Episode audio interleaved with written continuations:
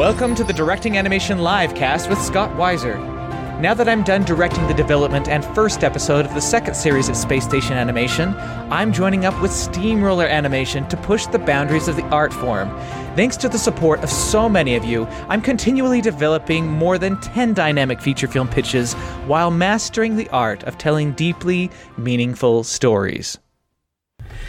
Today, our guest is Ross Venokur, and this is the first time on this show that we've had a guest on as their feature film was releasing in theaters. Very same day, his film is called Rally Road Racers. Uh, he's also, Ross has also worked on Charming, that was on Netflix. He directed that. And he's written for a lot of big powerhouse companies Disney, Fox, Walden Media, Warner Brothers, DreamWorks, Sony, Universal, the Jim Henson Company, uh, Nickelodeon in his early days worked on an original live action project called The Tick, which I remember when I saw that. I was like, oh, I remember The Tick. That's kind of that's really fun. And uh, yeah, is there anything you'd like to add to that introduction, Ross? No, I, I, that covers it. It's been a very long career that led me down the path that independent animation, and I'm just thrilled to be here today, especially on the day, the first time I've had a wide release of a theatrical film. It's a pretty big, exciting day to be here. I know. That's that's got to be an amazing feeling. And you were saying beforehand, there's not a frame of this film that you you don't have memorized, which is is very relatable. yeah, I mean, you, these. I think from from green light to finishing it, it was supposed to take 18 months, and it took four years. And you know, working on it every day in some capacity, you just you go over every frame, frame by frame, yeah. until until it's done. Yeah. So, uh, these things are a labor of love. And the amazing thing is, you know, so many people think, oh, it's a labor of love for you. You wrote and directed. It. It's a labor of love for hundreds of people. The crew Yeah. is just like showing up every day and Oh, yeah. love to it. It's amazing. Yeah. That is a wonderful thing. And, you know, that, that provides jobs for people and that provides really great experience and growth and, and all kinds of wonderful opportunities for people. So, yeah. And you directed it as a nomadic, you know, from your camping and from the your the front of your car and, you know, just kind of going all, all over, which is, is pretty awesome. Yeah, too. it's it started it started as as a remote job in a sense. I was living for where as I had been for years in Ojai, California, with my family, and the movie was made. The front end was done out of Montreal, and then the rest was done in London and Vibe. So I was going to Montreal every six weeks for two weeks, and then the pandemic started. And I, I mean, it's funny. I remember I was up in Montreal, and one of my board artists came up to me. This woman Priscilla, who's an amazing board artist, and she said hey, have you seen this thing? It's this. It's coming out of like Wuhan, China, which we thought was funny because that's where our character was from. Now I've never been to China, but I picked Wuhan off a map, and it was baked into the movie. And I was like, it'll pass. Don't worry about it. Cut to, I never went back to Montreal again.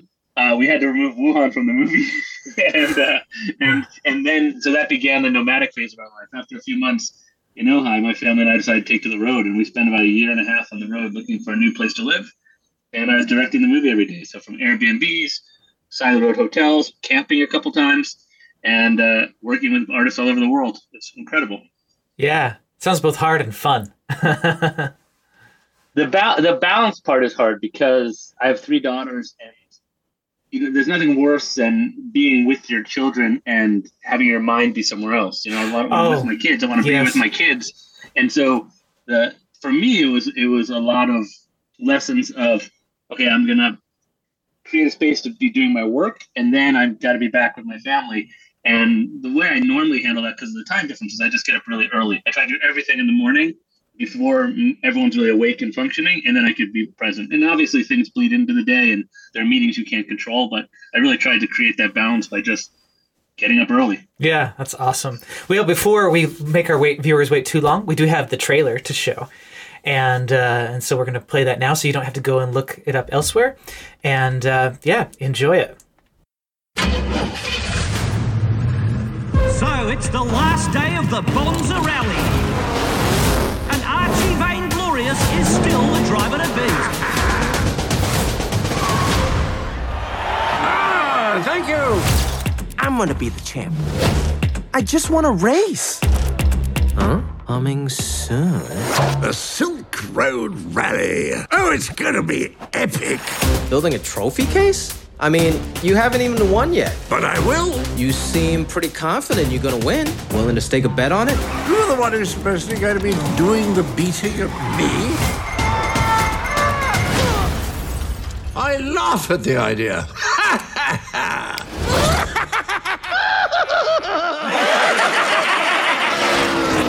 Why the long face, kid? Kinda have to sort of race the Silk Road Rally. That race is no holds barred. 200 miles per hour for four days straight across unforgiving terrain against the craziest drivers in the world. I know! How am I gonna beat the best racer in the world? All right, kid, listen. You got everything you need, but you and me together, there ain't nothing we can't do. Whoa. Okay, let's see what you got. Let's go! Come on! Let's run this party! Here goes! Attack! Let's run this party!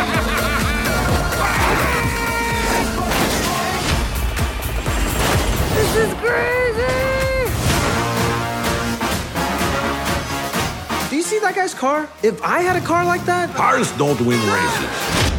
Drivers do. Although, yeah, we actually are gonna need a car. It's open in the house, y'all! Here we go, y'all! Let's go! I'm in way over my head. I can help you, but no questions asked. You would do that? But why? Okay, that was two questions right off the line. See you tomorrow.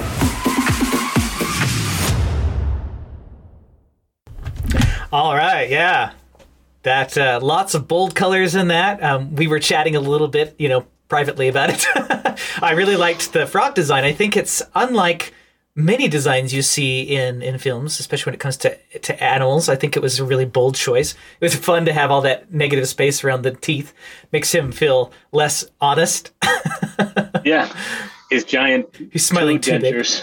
yeah, yeah. I Exactly. love I love that design. So I mean, the character designs in general, I love in this film. You know, uh, the production designer Alexei Nechitayu was such a gift to this movie, and he he and I he's the first real hire of the film. And we just had a mind meld at the beginning, and really he really understood what I wanted to do, and then did what you would hope and pray a production designer would do, which is take what you want to do and make it even better and push it even further, and just kept coming back with. You know, we knew our limitations. We had a very low budget, and Alexi's been fortunate enough to work on movies with really big budgets, like Arthur Christmas and other great films. And so he he knew how to design stuff that we could afford that would still stand up in a theater to these other big uh, productions. And I just I just love his character design. Um, him and, and the character designer Jason were just amazing. That's cool. That's very cool. Tell us about this journey. Like, I know it's no secret that I'm pitching out there, trying to raise funds, trying to get projects moving. Uh, how did you get, you know, from your idea and you wrote it down, and then how did you get to the process where you actually had this fund and you were able to make this thing and then release it in theaters of all things? Um, you know, every step of the way has been interesting. So, really, it started in the coming out of this the last writer strike in 2008. Uh, it was I was really making my living as a comedy writer, writing television and writing uh, films. Yeah. And then the whole way writers worked in Hollywood shifted after that strike. And so, sort of coming out of that, I had a really bumpy year just because I realized my business model wasn't working anymore. and uh, my wife, it was the last day of business before the you know winter holiday break. It was Friday night, and I was just feeling a little beaten up. And my wife came to me and said, my wife Lenore, who is sort of the theme of my life is all good ideas come from Lenore, um, came to me and said, and we had just had our third child, and I was just feeling like kind of stressed and confused about what I was doing. And she said, "Why don't you step outside of Hollywood a little bit? You know, you've been a little bit frustrated by it anyway, and try to go the independent route and email these three guys who different guys I've known." And I said, "You know, it's a great idea. I'll do it after the holidays." And she said, "No, do it right now because you won't do it after the holidays." Ten o'clock on Friday night, the town was shut down. So I sent this email, and one of those people, John Williams, who's the producer of this movie, responded to me the next morning, like six in the morning on Saturday. And I was living in Ojai, and he was living in Santa Barbara. He's like, "Just come up, we'll talk." And it didn't work out. But the first Monday coming back from the holidays, I went to his office in LA, and I said, "Here's what I want to do. I want to make independent animated movies." John had been a producer of Shrek, and he was one of the producers attached to the first pitch I ever sold, which was back when I was 22 years old. And uh, so I'd known him for a while. So he said, "Well, I'm, I'm starting to raise money to do this. What do you have in mind?" And I pitched him three movies, and amazingly, the, this is the third of those three movies. We made all of them. The, the first one came out eventually under the Acorns Operation Crackdown, which was a micro budget and was a whole podcast can go into the difficulties of making that movie. Then Yeah. there was Charming, and then there was a movie that at the time was called The Fast and the Furious, which became the Silk Road Rally, which became Rally Road Racers. Yeah. So it's been how we got to Rally Road Racers, uh, you know, because it was the third and it took years, and, and Charming had its own bumpy ending. So I really didn't think after Charming I was going to direct a movie again because it was I had a pretty painful experience at the end of Charming watching people recut my movie and do, and that movie was really important to me. Um, so John called me, you know, after I was in this dark period for about six months, and he said, I, fa- I found I have met this producer and financer. I think you should come meet him. I said, you know what, John? Why don't you just go have that meeting? If it goes well, send me a check for my screenplay and get someone else to direct it. He said, I think you should meet him. So I went down there and I met Deepak Nayar, who's the other producer of the film, uh-huh. and I just loved Deepak. But Deepak's a, an independent film producer through and through. He's made at the time he had made 68 movies. You know, Buena Vista Social Club, Bend It Like Beckham, like amazing films Wow. no animated films, but he said he gave me this great speech, which I won't go into now, and I just loved him. And so I left. I was calling my wife on the way back up to Ojai, and she was like, "You're gonna direct it, aren't you?" I was like, "Yes, I am, but but I'm gonna do it different. I'm not gonna get emotionally invested. It's gonna be different this time." And this guy Deepak's great. Anyway, that's how that happened. I left out a lot of the details, but that's the general shit. That is a good so- general. I'm so glad I yeah. did it. Yeah, and those dark times they happen. They they happen. You don't know Yeah. you don't know how quickly or how slowly you'll recover from them either. And uh, yeah, and that thing about your good advice coming from your wife, I love that. I relate to that a lot. Yeah, I mean, it's really hard. Like what we all do is we show up every day and we try to like nurture something and get like an idea out of our head to exist in this physical reality, and we have to rely on hundreds of other people to help us. So it's already a, a tenuous thing at best. And then something that's charming, such an important movie to me because I, I it came out of reading to my three daughters every night for so many years, and I came up with this whole fairy tale idea that was funny because of them. And the making of Charming was like the best experience of my life. It was so, so, so great until it wasn't. And then it got, it just turned and with the financiers and a bunch of nonsense we don't have to get into. And it really made me realize like, even when you wrote it and you directed it, you're still, it, this is a, it's a business. You're still at the mercy of people who brought money and there's other considerations that have nothing to do with you and the art you think you're making. Somehow, and I, I, I credit to Deepak, I didn't that didn't happen on Silk Road. Deepak like vowed to sort of create a protective bubble for the process for me, Nice. and he really did. And and he also, but he also challenged me. He was very challenging on the story. We went back and forth a lot. The end result is, for the first time in my career, and now I guess I've been doing this for about 29 years. This movie's done, and I still love it.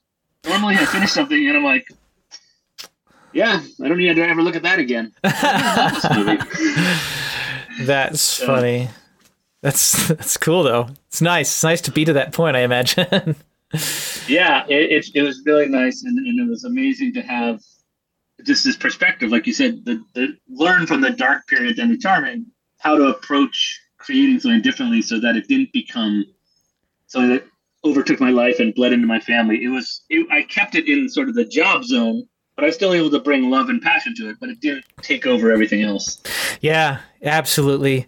And those, yeah, it's good that you can utilize those dark periods for you know future success. I mean, I have a whole series that I've developed that I probably won't see the light of day, and it was you know beautiful and uh, challenging at the same time, very difficult. But uh, now that we're past it, it's like, oh yeah, there's all this valuable stuff we can take into the next thing, and maybe get to that point where you make a project and you're actually proud of it when you finish it. Yeah, and also you never, you just don't know, right? The the that project may very well see the light of day. These things come up Oh, and yeah. surprise you in the That's weirdest true. way. Like we're doing a series right now called Walk Off the Earth in Space. It's starring the band Walk Off the Earth, and my wife and I made this comic book because we had this idea to do a series like six or seven years ago. We made this comic book for them to sell at their concerts, and I it just didn't ever go anywhere. We pitched it all around town. No one was interested, even though they're like amazing. They've got the social media presence. They're they have a huge family audience. They're an incredible band. They're the nicest people. Didn't happen, and then mid pandemic, everything shifted, and suddenly people couldn't make live action. And then the, we have our own little animation company, uh, Yeah. EDH Animation, And so then the phone started ringing, and now we're making 14 half hours of Walk Off the Earth in Space, a project we thought wasn't going anywhere. And Oh, yeah. it's fantastic and it's fun. And actually, today, later, this is a very good day for me. The movie's coming out later today. I'm getting the first co- final picture of episode one will be complete today, and we're already into animation on episode eight. And it was just sitting there, so you just don't know. That's the beautiful thing about Yeah. creating, right? Like once you create it, it's yours, and when the time is ready, you just pull it out and go. Oh, that's really inspiring. Very cool. Let's watch a clip. Let's. Uh, we had that clip that I really liked because it does shift from uh, CG into hand drawn, and uh, then we can chat a little bit about it.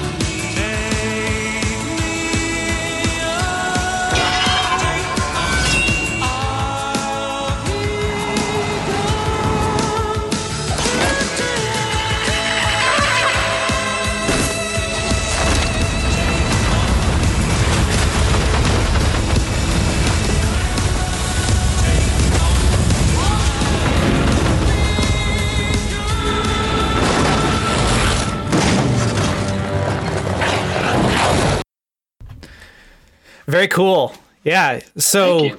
you. were telling me that this was supposed to be the least expensive se- sequence, and it ended up being the most expensive, and you were doing it long after the film was supposed to be finished. Yeah, so you know what one of the challenges of making these independent animated movies, of course, is how do you have the scope of a studio movie but keep the price way down? Yeah. So one thing I realized early on was I was going to have to come up with, and also just to keep the audience gauge, I couldn't just do four race sequences because it would get very boring. So if you look at the movie, each race sequence is totally different. We have a totally different approach to it. And so my my original idea here was, oh, let's just use the storyboards. I love storyboards. Yeah. So we had this good same Priscilla, the same board artist I brought up before. We had her clean up her boards, and we were just going to put the storyboards in the movie. And then what happened was, and so it was going to be a, w- a really cool way to do a race and really inexpensive. And we left it there and left it. But as the movie kept going and the CG came in, it was really just too jarring. It just Yeah. didn't it didn't work. And and though though it was a cool idea in theory, it looked like we couldn't afford to make the sequence. Yeah. So thankfully, Deepak called and yelled at me as he does sometimes. He said, "Why would you put this in the movie?" And and it be and it was way later in the process, so it gave me an opportunity to recreate. I was missing connective tissue in the G and Shelby love story because it's such a thin. There wasn't enough space for it, and so we recreated the sequence to be a Shelby's fantasy sequence. So even though it's a fantasy sequence, it gives the audience more sense of them on the screen together. Yeah. And then we decided the way to remake it. So we had to reboard the whole thing anyway. And then to make it, we to make it look right, we had to animate everything in CG, then have artists come in and draw over, then put on this filtration, so then do the VFX, then do the comp. So it just it became the most expensive sequence in the movie from the and and the hardest one to make. But I love it, and we obviously spent a large portion of our music budget on that song. yeah. And I just want to, I got to tell you one crazy fact just because I, I love little coincidences like this. Tom Jacomb, who is the president of DNEG Animation, DNEG is part of the Redefined family, and he's an exec producer of this movie. Yeah. I was making this sequence, and he called me one day and he said, Do you know the first job I ever had in this business was I, I was a PA on that video? So he was a PA on the Al Hobby, and I was the president of DNEG Animation. Wow. was an exec producer of this movie. Wow, he's come a So long ways. cool. That's awesome. Yeah. And even that was a great opportunity. Like this is such a classic song. Oh yeah, great. I mean, and, and I saw, and I was just telling you this before, but when we went and saw the Super Mario Brothers movie, when they get into Mario Kart racing, they start playing the same song, and I mean, my heart just dropped because they put so much long. And I was really looking forward to people seeing this sequence because I felt like it was really special, even from the time we conceived it on. And I was so worried that it was the because to me it was the obvious thing to do because we get it. I was so worried they were going to do that in Super Mario Brothers, and then it was just going to blow us out of the water because their budget, you know, is so much bigger than ours. Yeah. So I was just thank God. When I got to the end of the sequence. I was like, Whew. all right, we our sequence is still cool, still stands up. So That's great. Very cool. Yeah, I, I fully appreciated it. And I could tell, I was just watching, I was like, this, a lot of this is hand drawn, you know?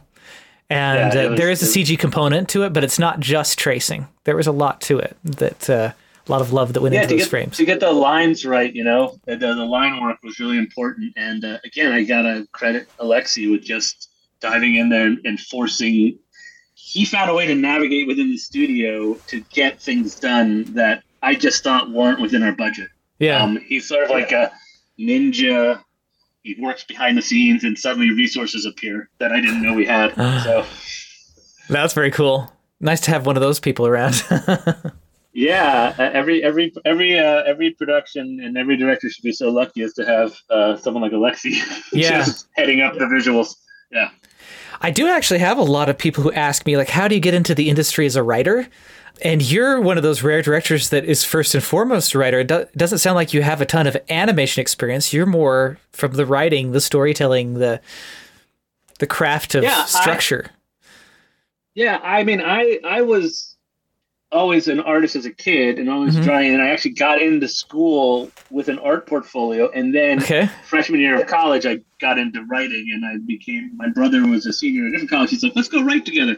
So I started taking literature classes, and I, I kind of fell in love with writing, and I went that way. But I, I when I came to Hollywood, I wanted to do animation. I wanted to be from the writing directing side. I mean, my biggest influence is probably the reason I'm in film industry is Jim Henson. I mean, Yeah. the Muppet movie changed my life when I was a little kid. Yeah, it's I played amazing a work. banjo because of it, and uh, I have a, a beautiful story of going to see it in Manhattan with my mom for another time.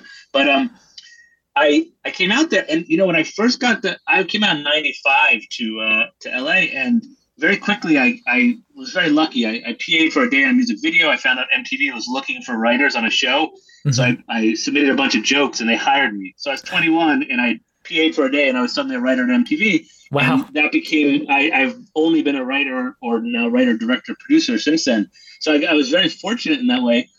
I, so I got I signed with CAA early on. Back I'm not I haven't been with them for 13 years or so, but I remember I was pitching them all these animated ideas, and back then it was a little bit before this boom of animation, and they the advice I got at the time was, oh, animation is sort of where like writers who can't get a real job go. And I just I just found it insulting, and I just wanted to be there, so I kept pushing, and then eventually, my brother and I and our partner Dave Goetsch ended up uh, getting this series on UPN, which is called Game Over, and it was the first ever CGI primetime sitcom. Yeah. Lucy Liu, Patrick Warburton, Artie Lange. And so I was kind of got my way back into animation there. It was on UPN, which ceased to be a network, so it got canceled. It was a ton of fun, and that sort of kind of got me going back towards what I always wanted to do, which was be in this space. But like you said, from I love telling stories, and it's been really thrilling and fun to get to direct them myself.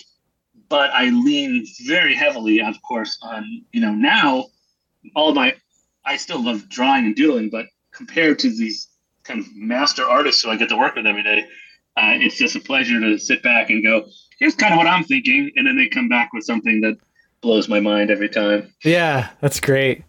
I would love to hear more about those days when you were writing before writing and directing animation. Um, what was your favorite? Like, what was the favorite experience, and what was the hardest experience? I started writing at MTV and I was on this show called Singled Out and that was a lot of fun. It was like a it was a early reality show, dating show, and Yeah. uh, you know I was I was 21. I was just moved from LA from New York. It was sort of like the, a great place to be, and, and it was like a lot of young energy around there. And I started writing there, and then I ended up actually the first time I ever wrote uh, a scripted show. I wrote one episode of Kenan and Kel, and I wrote it. My writing partner at the time wrote some movies and never quite worked out. Was Neal Brennan, who went on to you know create the Chappelle Show and some other stuff. Yeah. So Neal and I wrote a movie for Chappelle that didn't get made, but that introduced us to Bob Simonds, and they went on and made Half Baked with him. And but Neal and I wrote, we were writing some stuff, and so that really got me. And Neal was just an incredible joke writer, so that kind of got me into that space a little bit more, and of just writing scripted things. And so my brother and Dave Goetsch and I, Dave went on to. Uh, he was on Big Bang Theory as an exec producer, all the, the whole run of it. We went and we pitched the, our first movie ever, the one I mentioned that John Williams was the producer of, Uh-huh. and it was called Galaxy High. It was based on the old animated series from Chris Columbus. So we were suddenly pitching. It took us like nine months to get the pitch right, but and get to be the writers who they brought in. But it was Chris Columbus and his partner Michael Barnathan, who's still a good friend and a really you know great collaborator and supporter of mine. And uh, we went into DreamWorks and we pitched. It was the first time I ever pitched a movie. We pitched at like in the courtyard of DreamWorks. And Laurie MacDonald was the president of DreamWorks at the time, and she had these sunglasses on, and she didn't blink the whole time. It was a 45 minute pitch, and I just thought we were taking it. And at the end, she took off her glasses and said, "That's great. Go start writing. We'll make a deal." and so I, I often refer to that as the great bait and switch in my career. So it was the best thing ever. I was like 22 or 23, pitched a movie, we sold it at the table. I was like, "This is the easiest business in the world." and then, of Uh. course, six drafts later, you know, years later, six drafts later, and it, it just is always about to get made and never got made. And I just started realizing that there's there. So there was a lot of that um, in those kind of first decade of my career, which was really big highs and excitement of working with people who I really admired. and I was really excited about, but realizing that just because you had sold something, you were being paid to write something, and you were writing draft upon draft, and everyone at the studio seemed to like you, and they'd hire you for something else. It didn't mean it was getting made. Yeah. And so, and, and so that was that really was part of the thing that drove me to the independent route, which was the frustration of of you know we don't write screenplays for ten to fifteen people to read them. We write them because we hope they get made and turned into a movie. Yeah. And uh, so, and I was in no position to complain of anything but gratitude because I was being paid to be a writer. My, I mean, I couldn't explain. My, I remember my grandma used to ask me what I did because I claimed I was a writer and I was supporting my family, but nothing I wrote was being made. So, um, but uh, yeah, so that's that's sort of the, the high and low of it. Yeah. Wow, I'm in it. I'm doing it. I'm living my dream, and yet it's not coming to creative fulfillment. So Sounds so familiar. Yeah, uh, it's, And, uh, you know, I've, I've heard it described. I mean, a lot of writers will talk about, you know, and, that's what a lot of what changed by the 2008 strike. By the way, like the idea of just going pitching and being paid to write something that might not get made. And so there was a lot of like the sense of there's a whole group of us writers who felt like we were just failing upwards because we were never getting anything made, but we were suddenly the execs at the studio go, "This, what else do you have like that?" And they're like, "I have that that you're holding that you own. We can make that." It's like, yeah, we want we want this, but we want something like. So I just couldn't get my head around what was happening. So I, I've been the independent world is got its own challenges for Mhm. sure, but it's I love it. I love just kind of being in the trenches with people and making stuff. yeah. What was the budget of this film? Can you say? Uh, the budget when we started out was 12 million. Uh, honestly, I don't know what it got to. We you know, like I said, in the middle of the movie, the pandemic happened, and suddenly we went.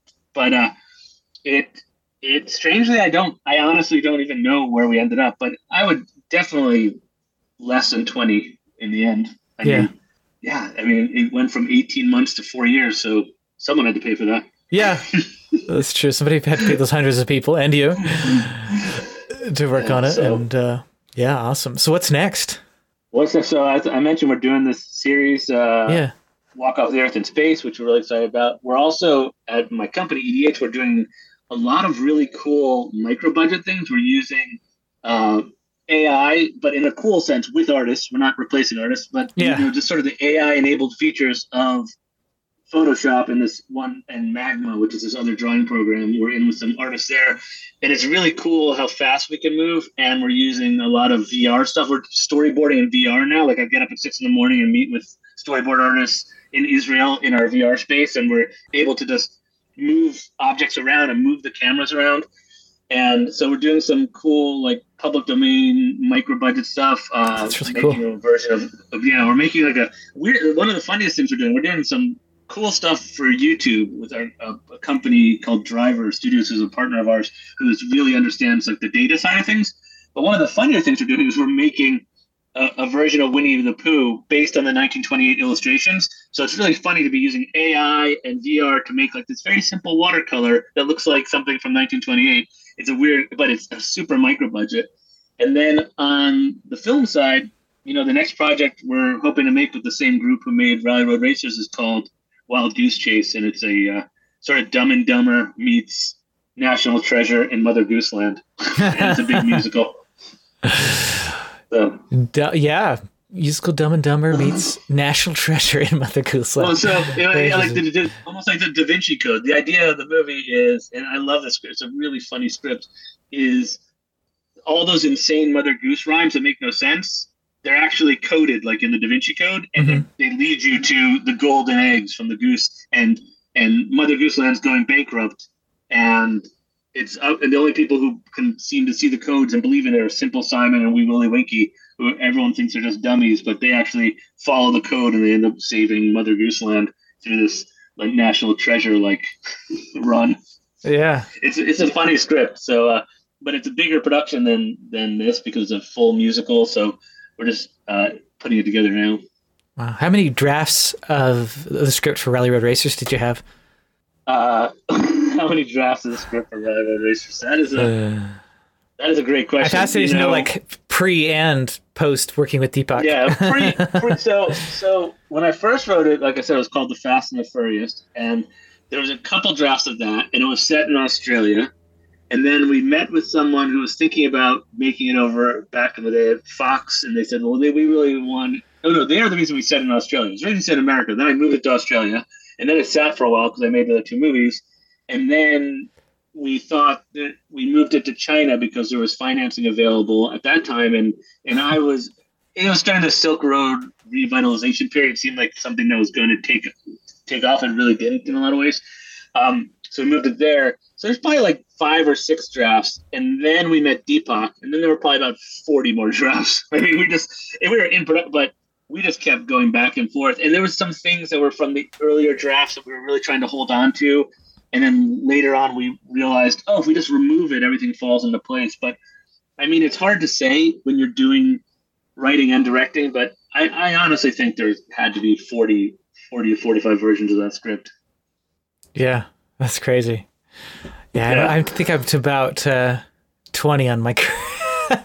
Not quite that. Maybe I'm to 10, but it's it just seems like you know writing is rewriting, and uh, and it it takes a lot of uh, time and thinking and testing. Like you test it and you can show it to an audience and then get reactions and then you rewrite it again. You know to make sure Yeah. that it's not only effectively communicating, but it feels natural, and and all that stuff. So Yeah, it's it's really interesting when you put something up in front of an audience and you realize that what you thought was hilarious and super important is not that funny or that important to them, and these little things that you didn't know were so important are, are what people latch on to. So, I mean, there's nothing more valuable than fresh eyes throughout the process. that's interesting. You would say it's important. What kinds of things have you seen that ha- you thought were important, but they ended up not being? Well, I mean, the one uh, I was kind of referencing a moment ago was so the original story of Fast and Furious was that Zhi was this adorable slow loris. I mean, actually, he was originally a koala because he was in Australia. he was an adorable little guy, and but he saw himself as like Han Solo. He thought he was Harrison Ford, but he was this adorable little stuffed animal. And what that led meant was he had rage issues because I thought it was really funny that like this little adorable thing would lose its mind, and the rage issues were what was are what were getting in the way of his ability to race, and mm-hmm. that's why he couldn't ever cross a finish line because he had so much rage, and if he got through the rage, then then he'd be able to win. And we even it was still in the story when it was the Silk Road Rally. I've got some great early drawings that Alexi and his team did of like the five stages of rage of Zhi and how he puffs up. And for some reason, the story just wasn't clicking, wasn't clicking. But Deepak and I both believed that was integral to it.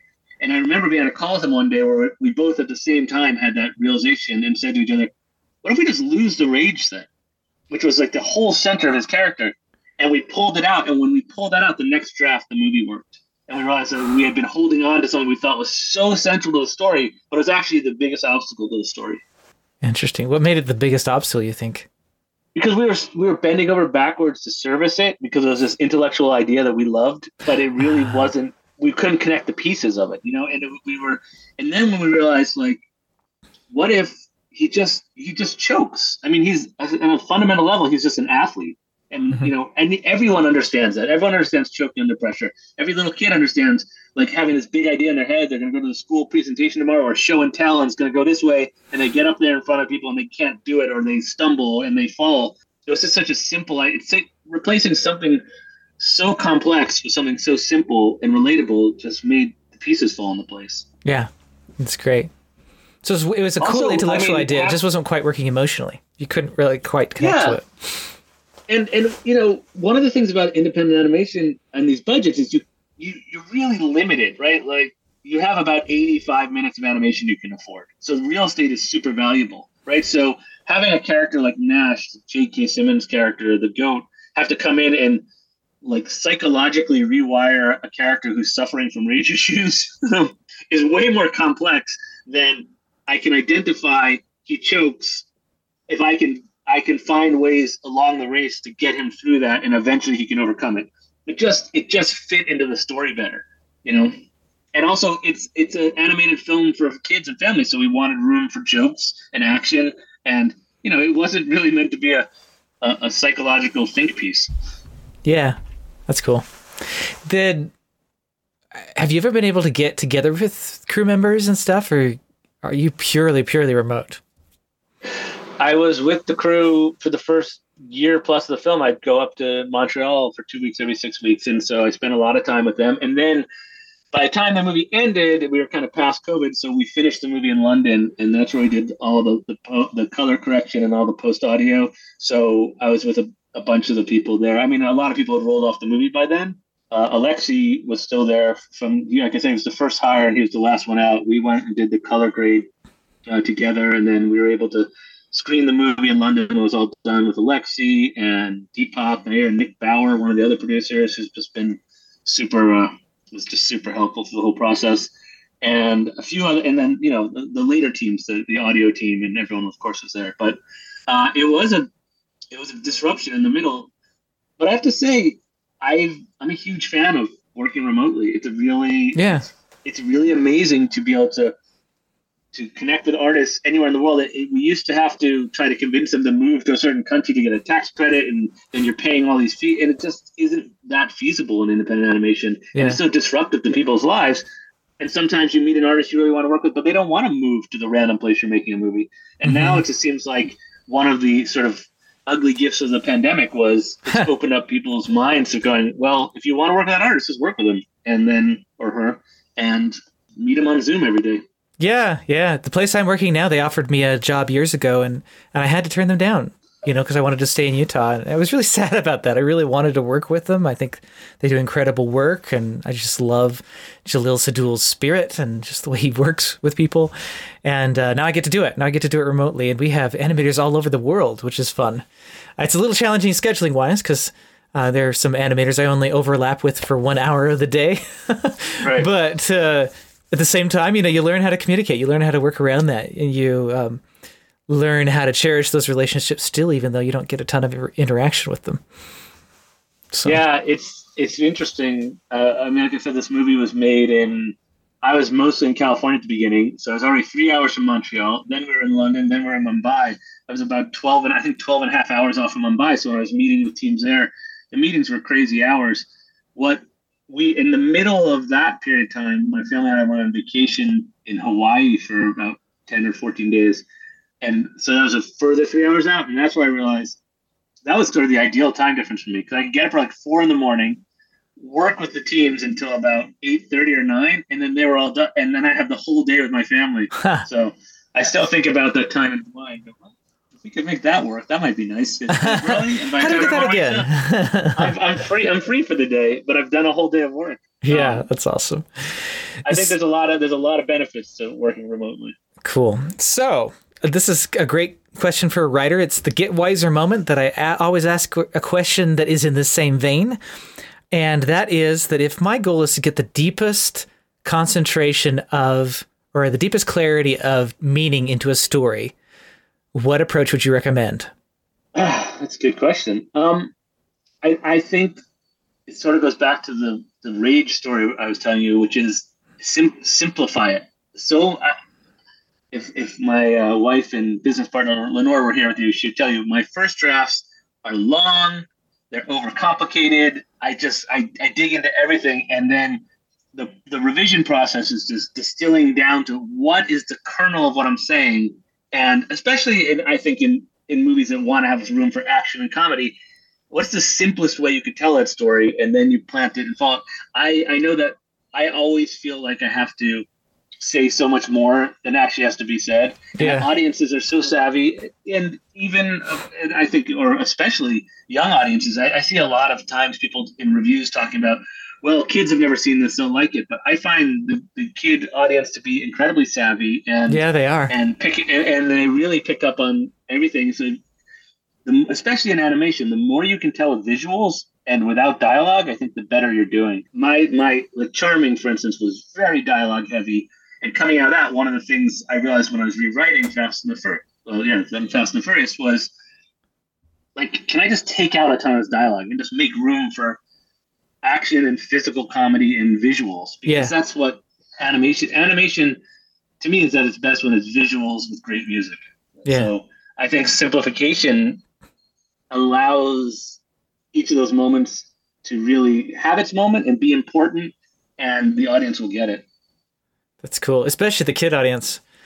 That was my experience with my short film Layers. You know, I have uh, Michael Flaherty came on the show a while back. He said, "Oh, you're playing 4D chess with this thing," and he he just saw so much complexity in it.